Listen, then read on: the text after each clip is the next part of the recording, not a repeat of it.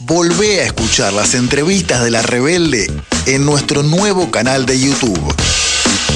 ¿Cómo?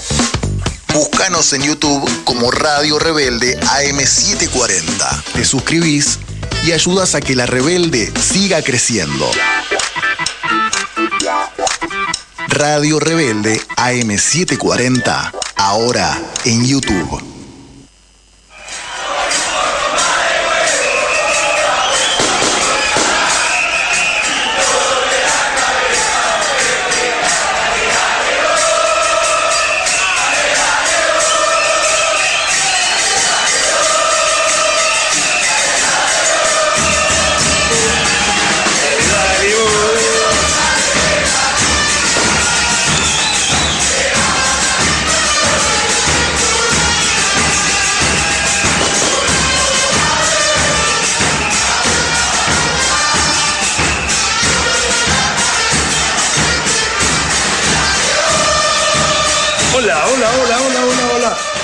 ¿Cómo les va? Esto es De Boca desde la Cuna, el programa de la agrupación Azul y Oro del Club Atlético Boca Juniors y hoy, bancando los trapos después de la derrota por 2 a 1 de ayer contra las gallinas. Y en las malas y en las malas con todo. ¿No es así, Agustina Lucaroni? Así es, buenas noches. En las malas, eh, mucho más, claramente. Muy bien. Bancando. ¿Es así o no es así, Gustavo Morato? Sí, y la verdad que son malas, pero bancamos, boquita a muerte, pero la verdad que son malas, son malas de verdad. Eh, bueno, hablemos entonces del partido de ayer. Si empezamos por el comienzo, eh, el Seba Bataglia armó un equipo con la defensa habitual, Rossi, Advíncula, eh, Cali Izquierdo, Rojo, Fabra. En el medio, Campuzano de 5 y en los laterales, o mejor dicho, a los costados, y por un lado el Pulpo González y por el otro almendra, perdón, y, y hago ahí me quedé porque supuestamente iba a jugar de enganche Cardona y adelante Pavón y Orsini. Me quedé por qué? Porque hablemos de los primeros 15 minutos normales del partido. Eh, los primeros 15 minutos normales del partido, eh, Cardona no jugó de enganche, sino que lo hizo como un cuarto volante, particularmente eh, por la subida que se podía producir por las, o sea, por la izquierda de, de Boca, por la derecha del ataque de River. O sea que los minutos que jugó Cardona los hizo como cuarto volante, bien tirado sobre el lateral izquierdo. Y algunas cosas a partir de decir la formación. La decisión de jugar con el Pulpo González seguramente fue en una búsqueda de más quite y más equilibrio en el medio. Es un tema que creo que el SEBA lo tiene que pensar seriamente, porque cuando planteamos tener protagonismo, necesitamos a alguien de mayor velocidad de ida y vuelta que el Pulpo González en esa posición para mi gusto. La otra cosa que quería mencionar, y ahora los dejo a ustedes, es, Almendra es un jugador que necesita estar físicamente 11 puntos, no 10. Eh, viene de jugar muy pocos partidos, viene de una doble lesión, una lesión, vuelta y otra lesión más. Durante la semana tuvo un golpe en el tobillo, eh, si no está excelente en su condición física, pierde movilidad, pierde ida y vuelta, y lo único que se puede esperar es alguno que otro pase con su capacidad para pegarle a la pelota. Otra cosa que me hace pensar por qué González, por qué Almendra, y además ahí, para los hinchas de boca que tienen memoria floja, Ahí nos está faltando un jugador que venía muy bien, que es eh, Ramírez, Juan Ramírez, que está lesionado. Eh, todo esto durante 15 minutos, después hablo del resto. Bueno. Sí, yo creo que Batalla lo que buscó fue experiencia, por decirlo de alguna manera. O buscó a los jugadores eh, de mayor edad y demás, y con más partidos en, de por sí, pero eh, creo que también el, la expulsión temprana de, Rojo condicionó mucho el partido. Sí, yo estoy de acuerdo que condicionó el partido, pero la formación inicial hasta los primeros 15 minutos cuando le echan a Rojo, coincido con Héctor. A mí Almendra, según Riquelme, que es el tipo que para mí más sabe de fútbol, que no he discutir con Riquelme, dice que Almendra es el gran jugador de la Argentina, para mí todavía no lo vi en esa posición, e, no en esa posición, no lo vi en ese nivel, este, me parece que tiene que ver la cuestión física, y me parece que lo del Pulpo González insiste, insisto con que a Boca le falta dinámica. Si quiere adueñarse del partido, le falta dinámica. Y me parece que el Pulpo no da esa dinámica. Pero bueno, el teco es él. Eh, y no, no, no muchas cosas más para decir de esos primeros 15 minutos. Ahora voy a hablar tres minutos, porque si no podría hablar toda la hora el árbitro Rapalini. El amigo Rapalini, el que, el que se enganchó una vez mal con Gago, el que se cagó a trompadas con Guillermo Barros Esqueloto en La Plata, de donde es, el preferido de la Conmebol para reemplazar al en caída libre Pitana, Pitana que fue el preferido de la AFA, la Dirección General de Árbitros que encabeza Beligoy, eh, evidentemente ha caído en desgracia, cada vez se equivoca más y últimamente le están dando partidos menores, tiene que tener cuidado que un día no se confundan y le un partido de la C, porque como ustedes verán, se prueba eso, solo eh, se comprueba semana a semana, eh, Pitana dirige partido medio para abajo. El nuevo ídolo que están generando de la Argentina es este muchacho Rapalini, en el cual yo no quiero dudar de él, pero 24 partidos invictos tiene River con Rapalini. Debe ser de casualidad, no sé. Eh, a Boca lo tiene de hijo con las expulsiones, eh, no sé, debe ser de casualidad. Rapalini es un hijo de su mamá que en una pelota donde claramente Marcos Rojo recoge las piernas y se lo lleva puesto al eh, delantero de River con eh, los muslos, eh, le pone una tarjeta amarilla. Obviamente la tarjeta amarilla está claramente ligada a la virulenta plancha que 3, 4, 5 minutos antes había puesto, como es su costumbre Enzo Pérez. Pero no conforme con eso, antes de los 3 minutos, en una pelota de espaldas, de espaldas, donde presuntamente lo enviste al jugador, lo amonesta y lo echa. Y creo que Rapalini realmente no puede dirigir un partido de Boca nunca más. Directamente no puede dirigir un partido nunca más.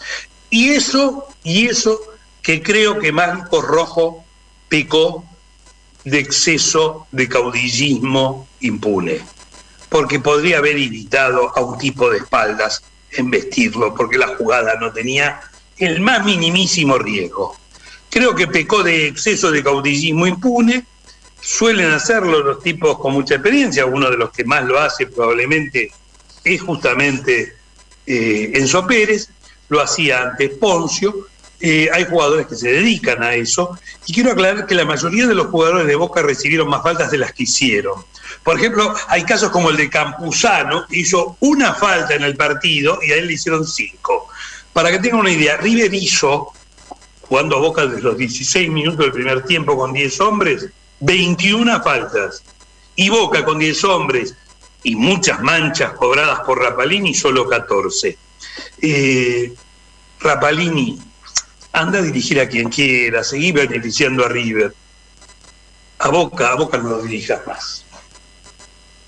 En principio te digo que estoy de acuerdo con vos. Me parece una decisión loca la de expulsión a los en esos minutos de juego a, Rojo.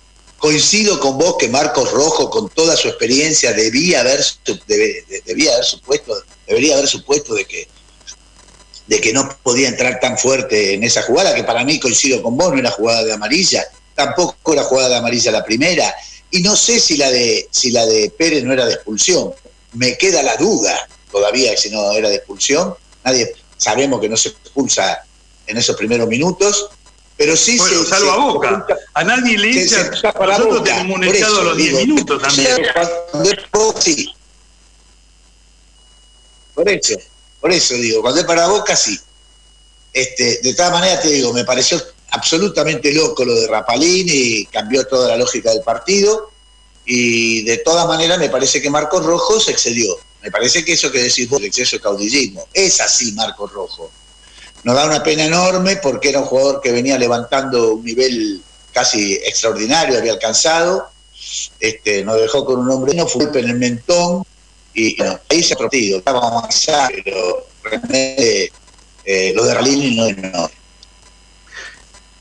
eh, yo creo que además la salida de, de, ah, o sea, el cambio que produce Bataglia ahí, haciendo ingresar a Zambrano, yo creo que iba a entrar Elicha López, pero Zambrano igual estuvo bien, no, no, no desentonó mayormente, eh, y salida Cardona era el, el, cambio lógico. De todas maneras, cuando antes de los 10 minutos de la expulsión se produce el gol de River, ahí yo creo que Boca directamente abandona el partido. Abandona el partido en el sentido de disputarlo con la posibilidad de intercambiar avance por avance, golpe por golpe. Eh, el equipo empezó a tener mucho más cuidado en el medio, tratar de tapar los espacios. Eh, Orsini quedó a varios kilómetros de distancia peleando contra los centrales ahí tendríamos que hacer un alto también, porque el gol de River, digo, nosotros tenemos un muy buen arquero que ya lo habíamos anticipado en este programa, por partido hace una o dos cuestiones que son raras, de escaparse la pelota, de salir mal, hace cosas raras, es un arquero, un buen arquero, que no hay ninguna duda que lo es, pero con algún problema en, en psíquico, porque comete errores casi infantiles, este, y el gol, este, más allá que los hinchas de River nos intentan explicar, los periodistas, los hinchas y demás, que fue una, un excepcional tiro de este chico Julián Álvarez, en realidad era una pelota del arquero. Bajo cualquier circunstancia era una pelota del arquero. no me parece fácil. De todas maneras, yo le creo más a Julián Álvarez que a todos los periodistas. Y hay gente que es honesta y el pibe evidentemente fue honesto. La jugada donde cambia la pelota de pierna es una jugada excepcional esa es de alta calidad.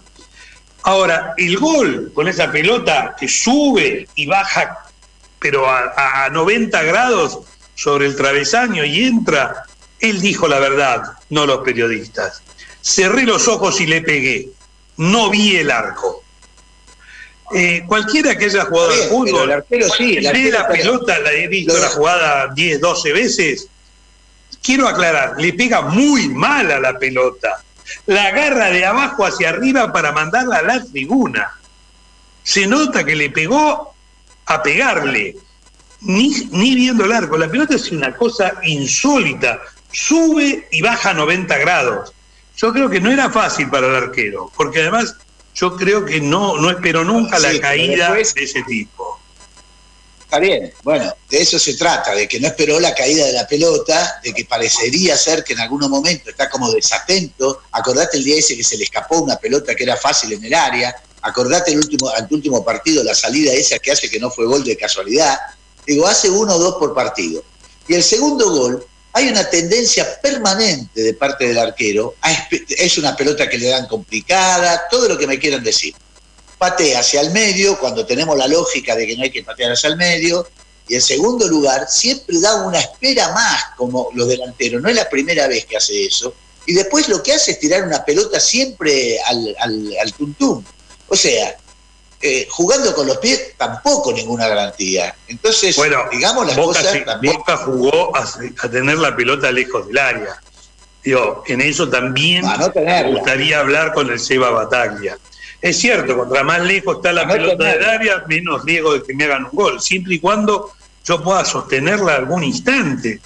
Mandar todos los pelotazos arriba para que salte Orsini contra dos centrales, que en el mejor de los casos la pueda bajar a alguien que está a 30 metros de él, imposible. O sea, jugar así, sin posibilidad de ir a la segunda pelota, como le dicen ahora, es absurdo, es perder la pelota, es tardar 5 segundos, 10 segundos más en que vuelva. Me parece que en eso no se intentó jugar en ningún momento. Eh, y creo que eh, cuando se hacen los cambios son cambios bastante demorados para mi gusto. Eh, es evidente que uno tiene que decidir qué quiere. No es más o menos alguna vez quiero y otra vez no quiero. Eh, creyó que había que disputarle el mediocampo a River con jugadores y a River lo que hay que disputarle es que River me venga a marcar a mí y no yo marcar a River. Es cierto que podés llegar a empatar, ya empatamos y le ganamos varias veces por penales, pero acá no había penales. Yo creo que la dinámica que le da, por ejemplo, a Aaron Molina no se la da a ningún otro jugador. Al no estar Ramírez, con mucha más razón aún. Al no estar perfecto Almendra, con mucha más razón aún. Y lo del 8 es para pensarlo, ¿no? Eh, cuando entra Rolón, evidentemente entra para complementar a, a Campuzano en el quite, ¿no? Para jugar a, avanzar eh, eh, en la cancha. Creo, creo que eh, a los 16 minutos terminó el partido para nosotros. Por lo menos la posibilidad de Sí, digamos que tenemos que tener confianza en los chicos que van a venir, porque los refuerzos, Rolón, Advíncula, Orsini, Briasco, no han sido refuerzos felices. Yo no sé más. Es difícil jugar en boca de entrada, ¿eh? No, sí, bueno, yo digo, Riquelme. Sí, jugó dos partidos y medio, ¿eh? un 9 que jugar 10 partidos para decirme cómo va. 10. Eh, jugó dos partidos y medio, los dos partidos y medio que jugó no ha demostrado Briasco, ni, ni Briasco, ni Orsini, la verdad que han demostrado ser. Pero el domingo no le llegó, le llegó una sola pelota, pateó, rebotó uno de arriba y fue al córner. Una pelota en 90 minutos. ¿Cómo voy a juzgar a Orsini por eso? ¿Qué sé yo que hizo Orsini? Jugó a lo que pudo, saltó todo el tiempo que pudo. Yo creo que, yo creo en serio que jugar de, de 9 de Boca necesita 10 partidos. Creo que no es un 9 excepcional, sin duda. Viasco eh, por ahora no ha rendido para mí como para justificar. Advíncula no jugó mal de vuelta. No jugó mal no fue un mal partido de Advíncula, fue un buen partido de Fabra, en la fase defensiva, raramente. Sí, excepto en el gol. En el gol lo agarra, si bien está saliendo la pelota del arquero, lo agarra muy lejos. En el gol lo agarra. de River de este pero escúchame, lo agarra de contrapierna, lo agarra saliendo. La pelota que pone, que pone Rossi es una pelota que no es extraordinario que se la roba Simón, sino es una pelota que lo agarra de contrapierna, porque la pelota va al medio, al medio, eh, al pecho del jugador de River. Yo la verdad que Fabra ahí, ni a Fabra ni, ni, ni, a Marcador que después se le va tan bien. Es cierto. No, ahí, ahí además, además le sacó dos pasos al Cali izquierdo Claro, sí, es cierto. era de él, la marca era de él. Sí, llegó tarde Izquierdos. Este, pero Fabra ahí. Tarde, le saca dos pasos porque se anticipa. Ahí Izquierdos duerme. Por eso le saca los dos pasos. Por eso digo, Izquierdos sí, pero Fabra no. Fabra estaba saliendo en ese momento. La verdad que es difícil echarle la culpa a Fabra en esa situación. No, pero queda muy lejos del, del jugador, ¿no? Muy lejos ha hecho un buen partido defensivo Fabra. Que es verdad que esta vez Advíncula también cumplió, aunque venía jugando definitivamente mal. Digo. No, no juega mal. El tema es que no tiene capacidad ofensiva, me parece a mí. Defendiendo más o menos se la rebusca, pero yo creo que ahora que se fueron hoy a la mañana eh, los dos jugadores peruanos, eh, Advíncula y Zambrano, el, sábado va a jugar el, Chelo Baigan, que a mí me parece que lo estaba haciendo bien. Yo también, yo, a mí me parece que es más jugador Baigan que, que, pero bueno, el técnico es este. El técnico es Batalla, sabe de fútbol, sabe más que nosotros, los ven a los jugadores todos los días. Nosotros decimos, Almendra no está al 100% y es un jugador que no estando al 100% todavía no hace desplegado. Riquel me dice que es el mejor jugador de fútbol argentino. Puede ser, no digo que no, Yo digo que si no está al 100%, ¿por qué lo pone? Y alguien me dirá, él es el técnico y sabe más que vos cómo está. Es cierto, no voy a discutirlo, pero digo, la verdad que lo que jugó Boca, con un hombre menos, los justificativos son todos, River no hizo prácticamente nada, hizo muy poco, y además demostramos que eran frágiles en la defensa los 48 minutos del segundo tiempo. Eso es lo desesperante. Porque la verdad que la única jugada que llegamos seriamente fue esa. Sí, yo creo que no, no, no. Cada vez hay que dedicarse con más amor a la Copa Argentina, ¿no? Digo, perdón, hay que hacer la Copa Argentina porque se entra directo y hay que hacer puntos porque todavía claramente se puede entrar en la Libertadores, ¿no? Eh, eh, no, no se necesita ser campeón para entrar en la Libertadores. Eh, además es la tabla del año pasado más la de este. Y quedan todavía 11 partidos, o sea, hay 33 puntos en disputa, no es para, para, para dejar nada, digo, para olvidarse de nada. Creo que es todo peleable en el objetivo libertador, que creo que es el único que queda válido para este, este último cuatrimestre. No, y la Copa Argentina. Es importante. Bueno, por eso la Copa Argentina. la Copa también es importante. ¿No? Por el pase que da la Libertadores, más que nada, más que por la Copa en sí, me parece. Por las dos cosas. Por las dos cosas. Sí. Pues. Sería una inyección anímica importante del equipo, sería importante ganar la Copa, ganar el campeonato. A mí me parece importante la Copa Argentina. Hoy atendió Ceres este, con lo cual River se encamina a ser el campeón de la liga, ¿no? Faltan 11 partidos, es verdad. No, faltan 11 partidos, pero, talleres, River. Digo, nos parece hay que, ver si bien mejora, que está mejorando. Algo de eso va a pasar, me imagino. Eh, no, eh, como ganan y pierden todos contra todos, es muy, muy. El que gana cinco partidos seguidos es un desastre. Realmente es un desastre le pasó a Talleres, le pasó a River. Esperemos, que, sea, Boca. Sí, sí, está a nueve puntos, igual que, es una distancia larga, con seis equipos arriba. Eh, eh, eh, es difícil, obviamente, pero de todas maneras hay que seguir sumando puntos porque o por la Copa Argentina o por la suma de puntos de la tabla de este año y el pasado, de este campeonato y el pasado, se puede llegar a entrar a la Copa. Y además hay que seguir formando este equipo. A mí me parece eso me preocupa más, Héctor. Me preocupa más armar un esquema de juego que venía armando Bataglia, que nosotros veníamos, veníamos reconociendo, un, equipo que se paraba en la cancha, que era protagonista, que eh, intentaba ir al frente, este, y nos encontramos con un retroceso el domingo. Con un retroceso por el referee, que, fue una barbaridad lo que hizo, con un retroceso porque el equipo se asustó, porque el equipo dio un paso atrás. Creo que esto es indudable. Sí, en algún momento dio la sensación de que no quería perder por más, ¿no? Sí, a mí me dio esa sensación. Sí, River además tuvo mucha suerte. A defender más que a otra cosa. Sí, porque además River tuvo mucha suerte, especialmente por el gol sobre el final del primer tiempo.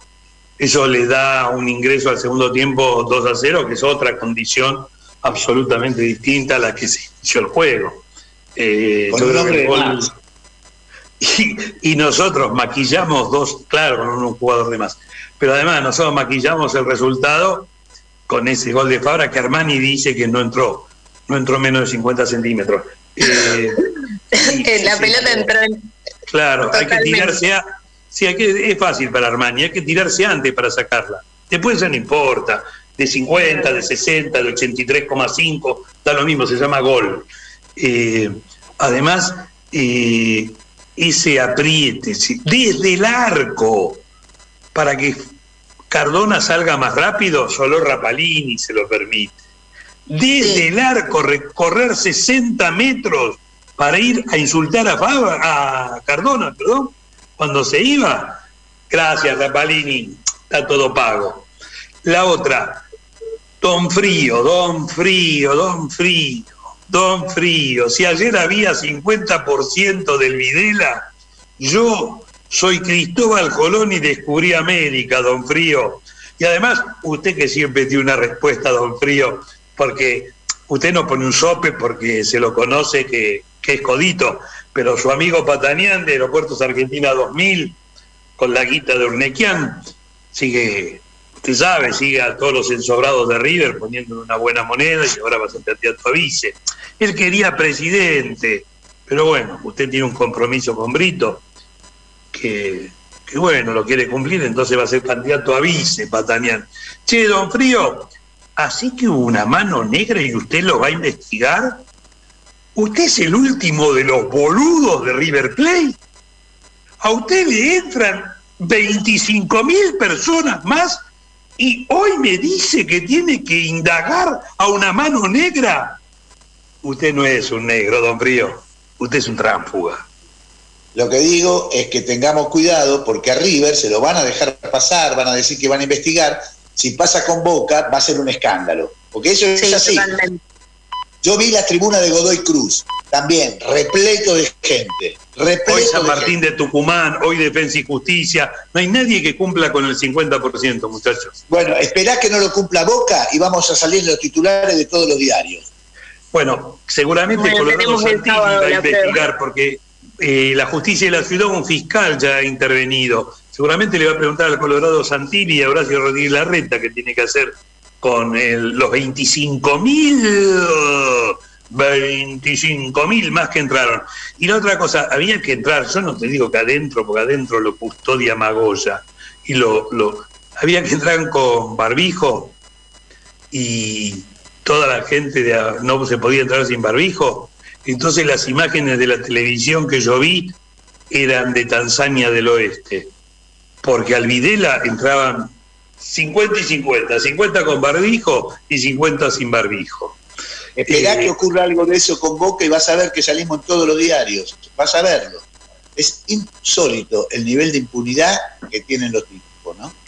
Sí, la verdad que además yo creo sinceramente que si se pueden juntar en todos lados eh, todo el mundo eh, a festejar y a celebrar el intento de que el fútbol sea solo el 50 es absolutamente absurdo, absolutamente. Absurdo, absurdo, es una cosa absurda. No se entiende por qué hacen eso, no, no, no, no tiene el menor sentido. Es una cosa demagógica, mentirosa, que no tiene el menor sentido. Llenar a cancha y listo y se acabó, o no Sí, además que ya están habilitados los espacios cerrados también. Entonces, claro, totalmente. al aire libre ya serían. Ahora vamos una tanda. Después de la tanda, el futsal argentino salió subcampeón del mundo. En el mundial anterior salió campeón del mundo. Y para que nos cuente todo sobre el futsal argentino y de Boca, el director técnico del futsal boquense. Nos vemos en un rato.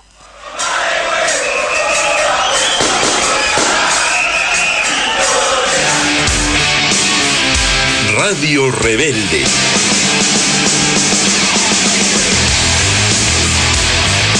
La radio de todos.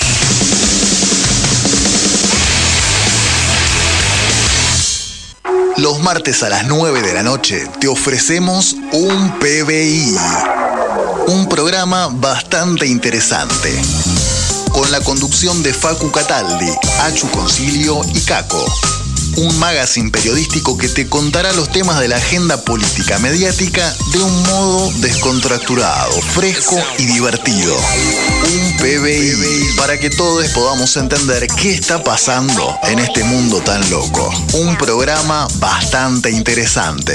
Martes de 21 a 23. A Redoblar, un programa de la agrupación nacional Populismo K, con Emanuel Luján, Viviana Otero, María Paz y Ali Brusud. Los martes de 19 a 21 buscamos la unidad popular y defendemos la soberanía nacional. A redoblar, a redoblar, a redoblar, a redoblar, muchachos, esta noche. Los martes de 19 a 21. Vamos a redoblar. Proyecto Cultural Maíz Radio. Los jueves a las 9 de la noche. Entrevistas, poesía, opinión y debate el programa del movimiento social y político Proyecto Cultural Maíz. Jueves de 21 a 22. Un programa que cuenta con vos. Luchó y volvió. Leña al fuego. Conducción Herman Schiller. Un clásico de la radiofonía combativa. A partir del 15 de septiembre, todos los miércoles de 17 a 19. Por AM740, Radio Rebelde.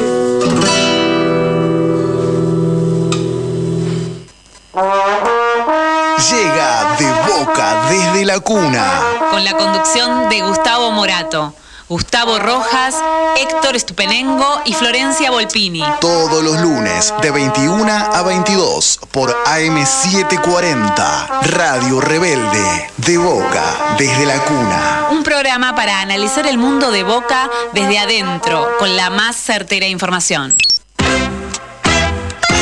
Radio Rebelde. El futuro es nuestro, el, fu- el futuro es nuestro, el, el- el futuro es nuestro, el, fu- el futuro es nuestro. La radio de todos.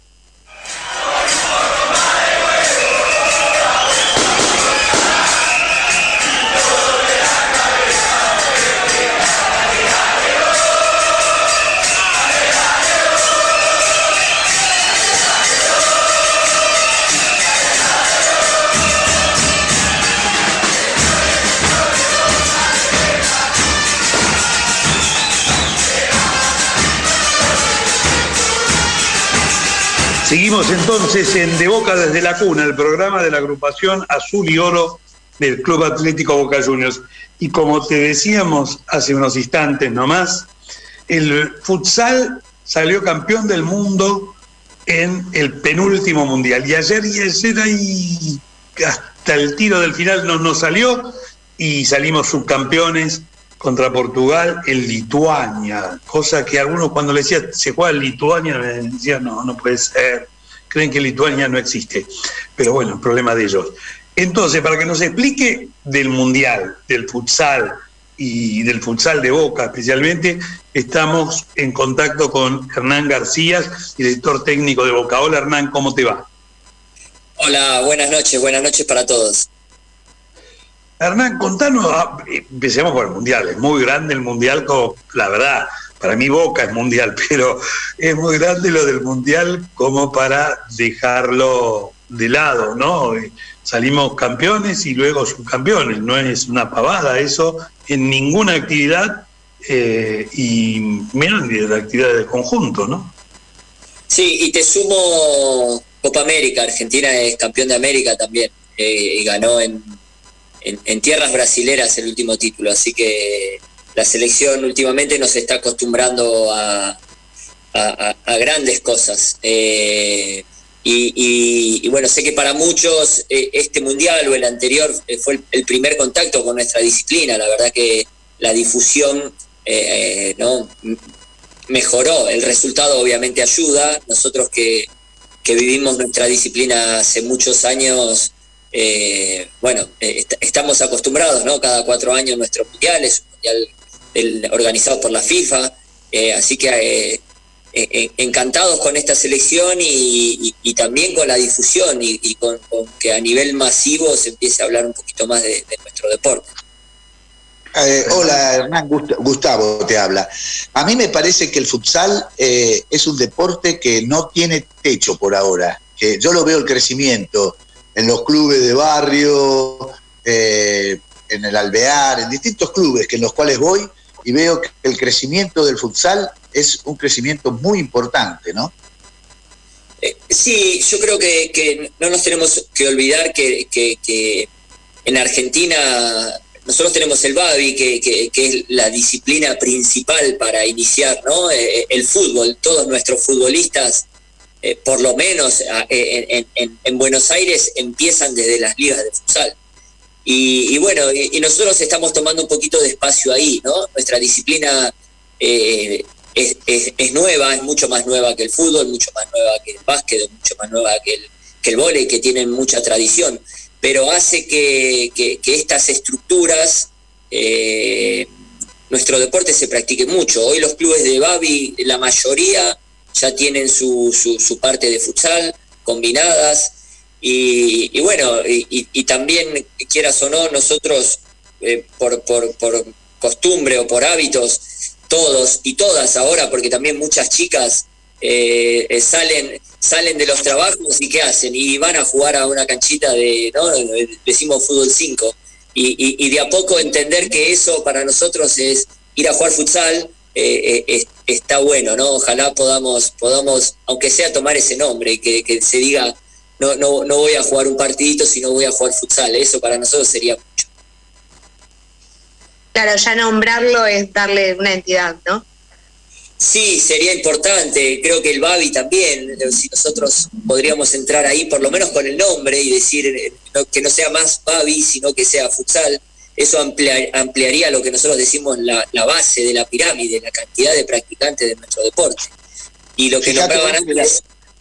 Sí, perdón, no, Te iba a decir, no, te iba a decir que la Federación de Fútbol Infantil, que básicamente es el Babi, como decías vos, Solamente trasladar eso al futsal ya le daría, creo que hay 200.000 chicos que practican en la FAFI, ¿no? Sí, sí, sí, tenés, tenés eh, las ligas más conocidas, ¿no? FAFI, FEFI, que tienen una cantidad de inscriptos enorme, enorme, enorme. Eh, nosotros, aparte de la Liga de AFA, también hay un montón de ligas paralelas en Buenos Aires y con muchos chicos y muchas chicas que practican nuestra disciplina. Eh, repito, yo, yo que estoy en esto hace muchos años, la verdad que es, una alegría eh, enorme ver, ver, ver eso y ver los chicos ven el mundial y ya ven una posibilidad, ¿no? Ven un espejo, ven en algo en que reflejarse, eh, ven una disciplina a la que se pueden dedicar. Ya no es más, bueno, el, partidito o el hobby, realmente es una disciplina y, ahora tomando un poco boca, ¿no? nosotros tenemos un equipo eh, de, un grupo de chicos que se dedican a la disciplina y que tienen mucho apoyo de parte del club, pero así también un montón de instituciones eh, en, toda Argentina. Te iba a hacer una, una, una, cuestión previa, le iba a pedir a Hernán. Definí algunas reglas del futsal para aquel que no lo vio y que está empezándolo a ver pueda entenderlo con más o menos claridad. El que ve fútbol se dará cuenta enseguida, pero hay algunas reglas particulares del futsal que sería interesante destacar, ¿no? Sí, somos un poquito un, hermano menor del fútbol, ¿no? Porque, porque el, deporte es, es, parecido en algunos aspectos, ¿no? Obviamente jugamos con los pies y, y, en esas reglas eh, bastante similares, pero eh, el tamaño de la cancha obviamente es diferente. Nosotros las canchas oficiales son de 40 metros por 20 metros, es para que tengan idea, es igual que una cancha de handball. Eh, juegan cuatro jugadores más el, el arquero y los cambios son ilimitados. ¿sí?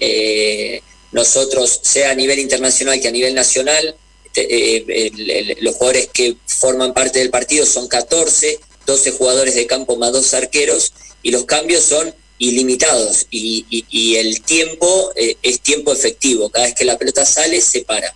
Y a diferencia del fútbol grande, también es que los laterales son con los pies, ¿sí? a diferencia del fútbol que son con las manos, obviamente dos cuestiones más.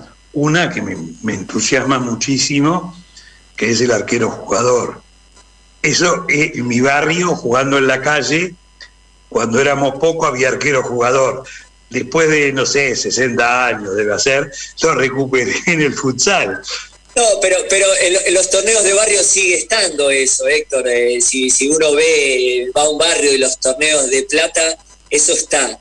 Nosotros tenemos ahí alguna regla eh, especial en ese sentido porque no sé si habrán visto o notado que al arquero no se la puede devolver todo el tiempo la pelota. Se la puede devolver solo si el arquero está del otro lado de la mitad de la cancha. Entonces eh, crea una dificultad mayor a la hora de poder usar esa herramienta. Pero si habrán visto los partidos de Argentina, se dieron cuenta que todos nuestros partidos terminan o defendiendo esa situación o usándola para atacar esa situación y, es muy especial de nuestro deporte y lo hace no tan eh, apasionante o tan divertido ahí en esos finales de partidos. El, el handball también tiene una regla parecida, si, si, si alguno, alguno conoce de handball, el handball también saca, pero no, no se pone en la remera de arquero, no entra un jugador más. Nosotros, el que entra, entra eh, a cumplir toda la función del arquero, pero de manera un poco más ofensiva. Ahora, lo que lo transforma muy dinámico el juego, ¿no? Lo transforma muy dinámico, al estilo del handball, precisamente, ¿no? Sí, sí, eh, no, no, hay tantos goles como, como en el handball o tantos tantos como, como en el básquet, ¿no? Pero es un deporte que vieron que las fases de juego pasan muy rápidas de uno a otro. Entonces, eh, eh, es, sí, es muy dinámico, creo que es muy atractivo y no sé si tuvieron la suerte de verlo en vivo, pero en vivo todavía es, es, es, se nota mucho más, como la mayoría de los deportes, ¿no? Ver en vivo un deporte todavía da otra impresión. Y, Yo me lo debo ver en vivo, pero viéndolo por televisión, ¿no te parece que Argentina tiene un equipo demasiado defensivo?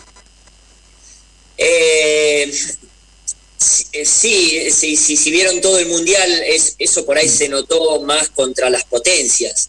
Argentina, Argentina en el grupo eh, le fue muy bien y, le, hizo, hizo muchos goles contra Estados Unidos, después el partido con Serbia lo ganó muy bien, eh, después jugó un partido con Irán ya clasificado y, dosificó un poco, eh, pero bueno, las potencias, yo, entiendo que, uno juega Argentina, Brasil y siempre no nosotros tenemos, en cualquier disciplina creemos que le vamos a ganar, pero en nuestro deporte son una potencia, ¿eh? son, son, son el mejor equipo de la historia, el equipo más ganador de, mundiales. Y, bueno, uno intenta competir con, con las armas que tiene y creo que Argentina las usó muy bien que tiene. Más allá hay un boquense que lo tuvimos acá en el programa un par de veces y que ahora se nos ha ido a España, que es Kiki Bakuporaki, ¿no? Bueno, Basile también jugó en Boca. Sí, Basile y tenemos, tenemos, bueno, no lo vieron en los partidos, pero, pero el tercer arquero, el que, sí, Guido Morrison, también. Guido, Guido forma parte de nuestro, de nuestro plantel y en ese plantel también eh, Sebastián Corso también estuvo, estuvo algún tiempo con nosotros hace unos años en Boca. Eh, Boca tiene tradición de tener muchos jugadores que, que, integran la, la, selección nacional. Lucas Bolo también, eh, también jugó en algún momento en Boca. Eh, siempre, siempre nutrimos con, muchos jugadores eh, la, selección, por suerte. Eso habla, habla bien también de, de, nuestra institución y de la calidad de jugadores que tenemos. Ahora, Hernán, cada vez es más difícil mantener a los buenos jugadores porque las ofertas, de, especialmente de Italia y de España, parecen que están siendo cada vez más atractivas y están llevando más jugadores de la Argentina, ¿no? Y yo, creo que esto pasa un poco en todas las disciplinas, ¿no? Hablando, hablando con, los entrenadores de vóley les está pasando lo mismo. Sé que en fútbol femenino pasa algo parecido y en el fútbol eh, profesional también me parece que, que, hay una cierta problemática en, ese sentido.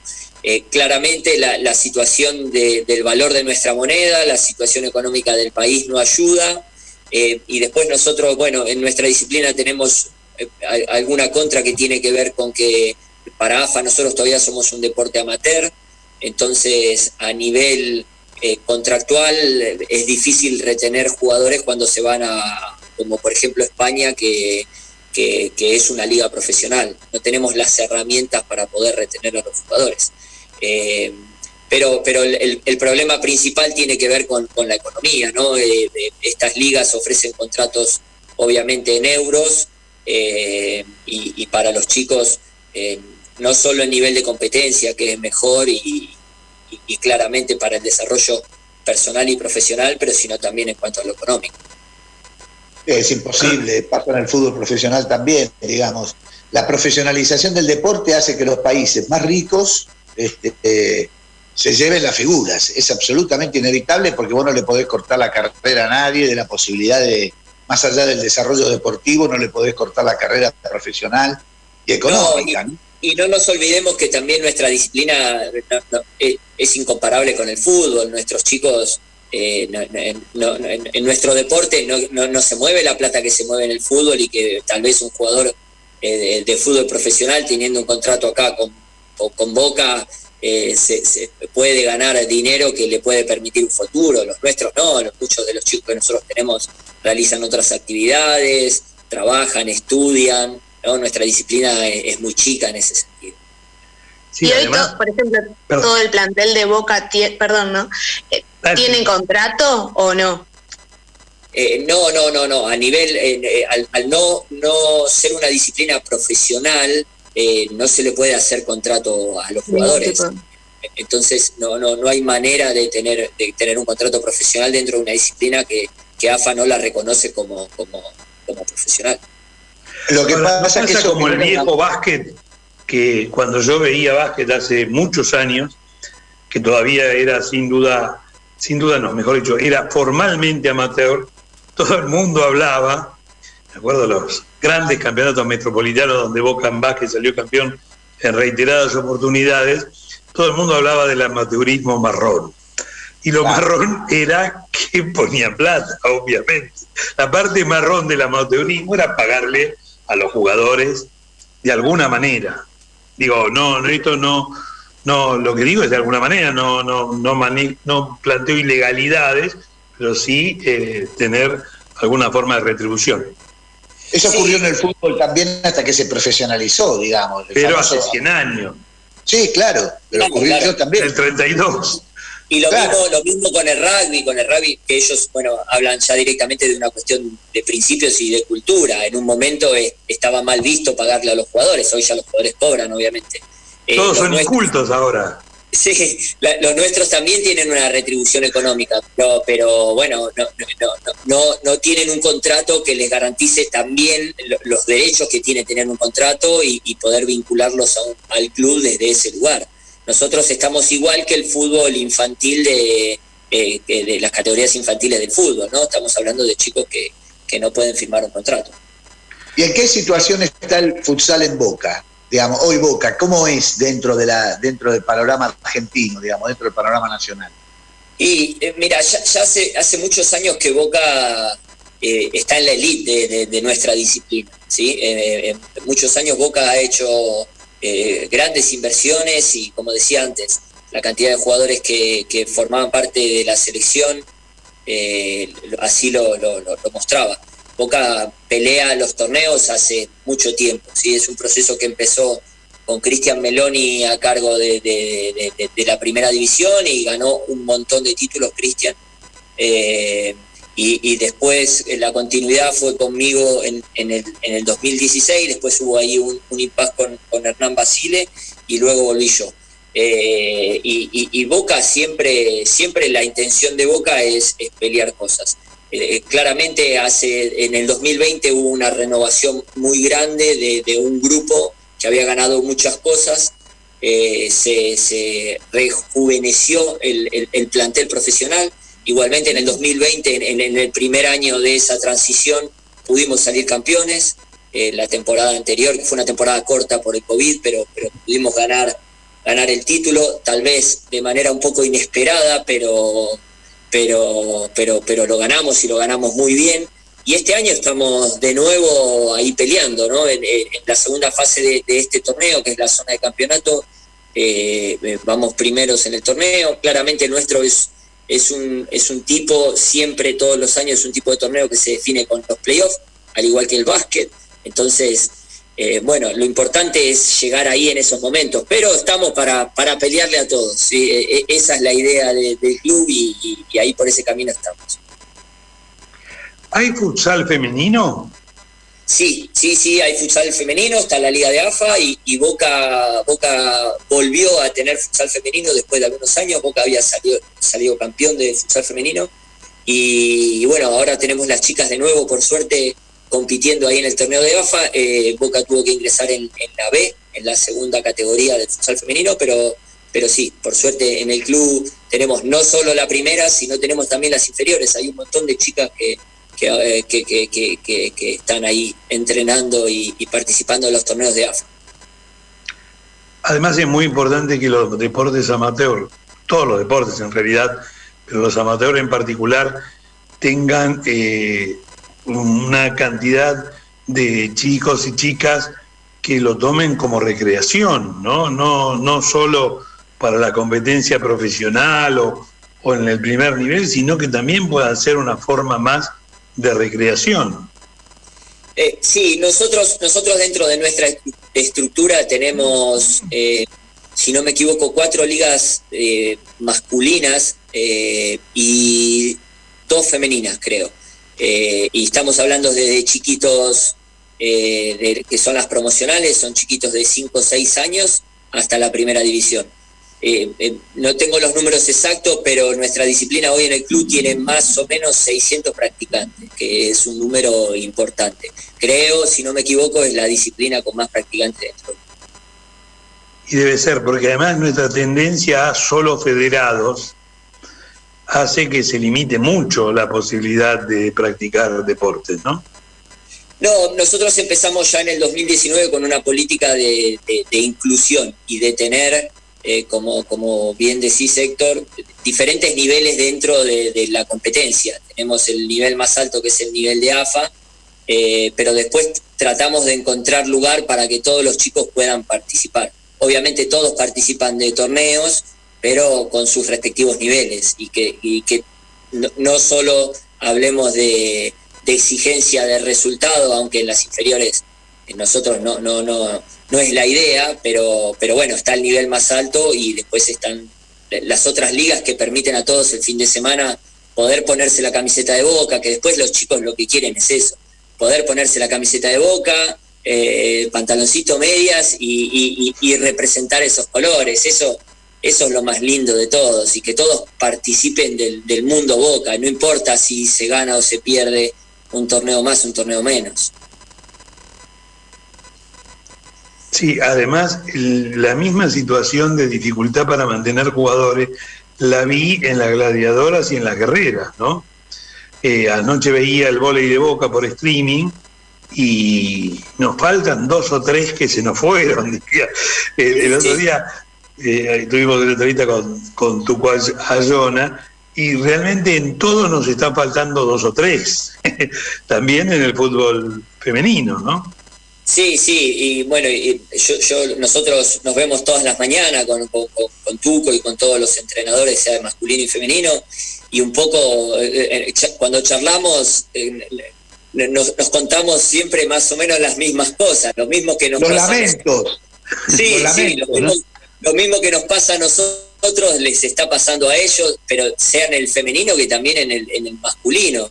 Eh, sí, claro les están tocando la puerta continuamente desde, desde, Europa a los chicos y a las chicas.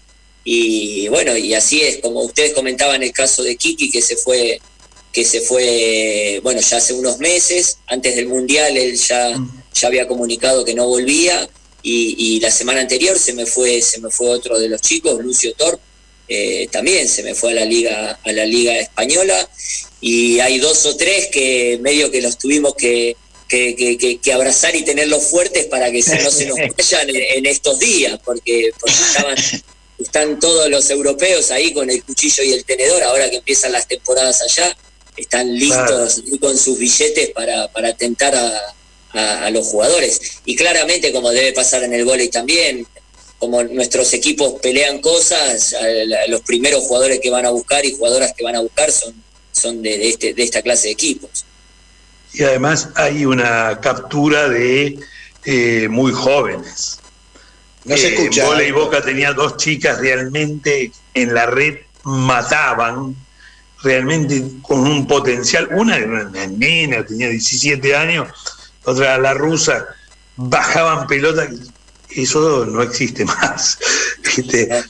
Eh, jóvenes de un metro ochenta y cinco para jugar en la red, a otra cosa. Sí, eh, el, tema es ese, ya eh, la diferencia para poder mantener a los chicos es tan grande a nivel económico que ya buscan no solo de primer nivel, sino ya se están yendo no, solo de Boca, sino de nuestra liga de futsal. Se van jugadores de segunda línea, de tercera línea, se, van y muy jovencitos. Hay generaciones enteras que se están yendo. No sé si, si vieron hace unos años, nosotros tuvimos los Juegos Olímpicos de la Juventud acá en, Buenos Aires esos chicos son categoría 2000, la mayoría de esos chicos están jugando en España y en Italia, y acá no habían debutado o estaban por debutar en las primeras divisiones. Eh, Entonces, lo que, lo que digo es que cuando se hacen críticas a los equipos y demás, hay que tener en cuenta estos criterios, ¿no? Hay que tener en cuenta estos criterios, porque si no, se habla de tal jugador, de tales equipos, y hay que tener en cuenta las limitaciones que tienen para formar los equipos los clubes de la Argentina, ¿no? En general. Sí, sí, es difícil, para nosotros también se nos hace difícil mantener los planteles, porque, porque eh, eh, eh, cuesta tener continuidad de trabajo con un grupo, porque es así, cada tres meses está llegando, está llegando una oferta y los chicos, obviamente, como les decía, los chicos, hablamos de un crecimiento personal también, ¿no? Chicos de 22, 23, 24 años que ven un futuro, y acá no es que tienen algo garantizado. Entonces, desde el punto de vista, yo fui jugador, yo también vivía afuera, entonces sé lo que significa, yo jugué 15 años en la liga italiana y, como entrenador, obviamente que uno entiende claramente la posición de los chicos en ese sentido. Hernán, te agradecemos muchísimo esta, esta participación. La verdad que nos interesa, queremos promover, eh, promover el futsal, promovemos en general todos los deportes amateurs, promovemos lo que Boca pelea, lo que el fútbol, los deportes recreativos también, y te queremos agradecer mucho esta participación en nuestro programa. Eh, bueno, gracias a ustedes, yo siempre soy muy agradecido de, de quien hace un esfuerzo por la difusión, nosotros somos dentro del club una disciplina chica, no somos el fútbol, pero, pero también nos gusta sentir sentir el, ahí el aliento, ahora a la distancia, porque por, lamentablemente no, nos pueden venir a ver, pero, pero estos espacios para nosotros son muy importantes, porque nos abren siempre a un público mayor y es algo que, necesitamos. Que la próxima nos encontremos en la, en la bombonerita, en el quinquela, en cualquiera, y nos podamos dar un abrazo. Esperemos, esperemos que así sea. Gracias a ustedes, buenas noches. Gracias. Nos vamos. El lunes, el lunes volvemos de boca desde la cuna.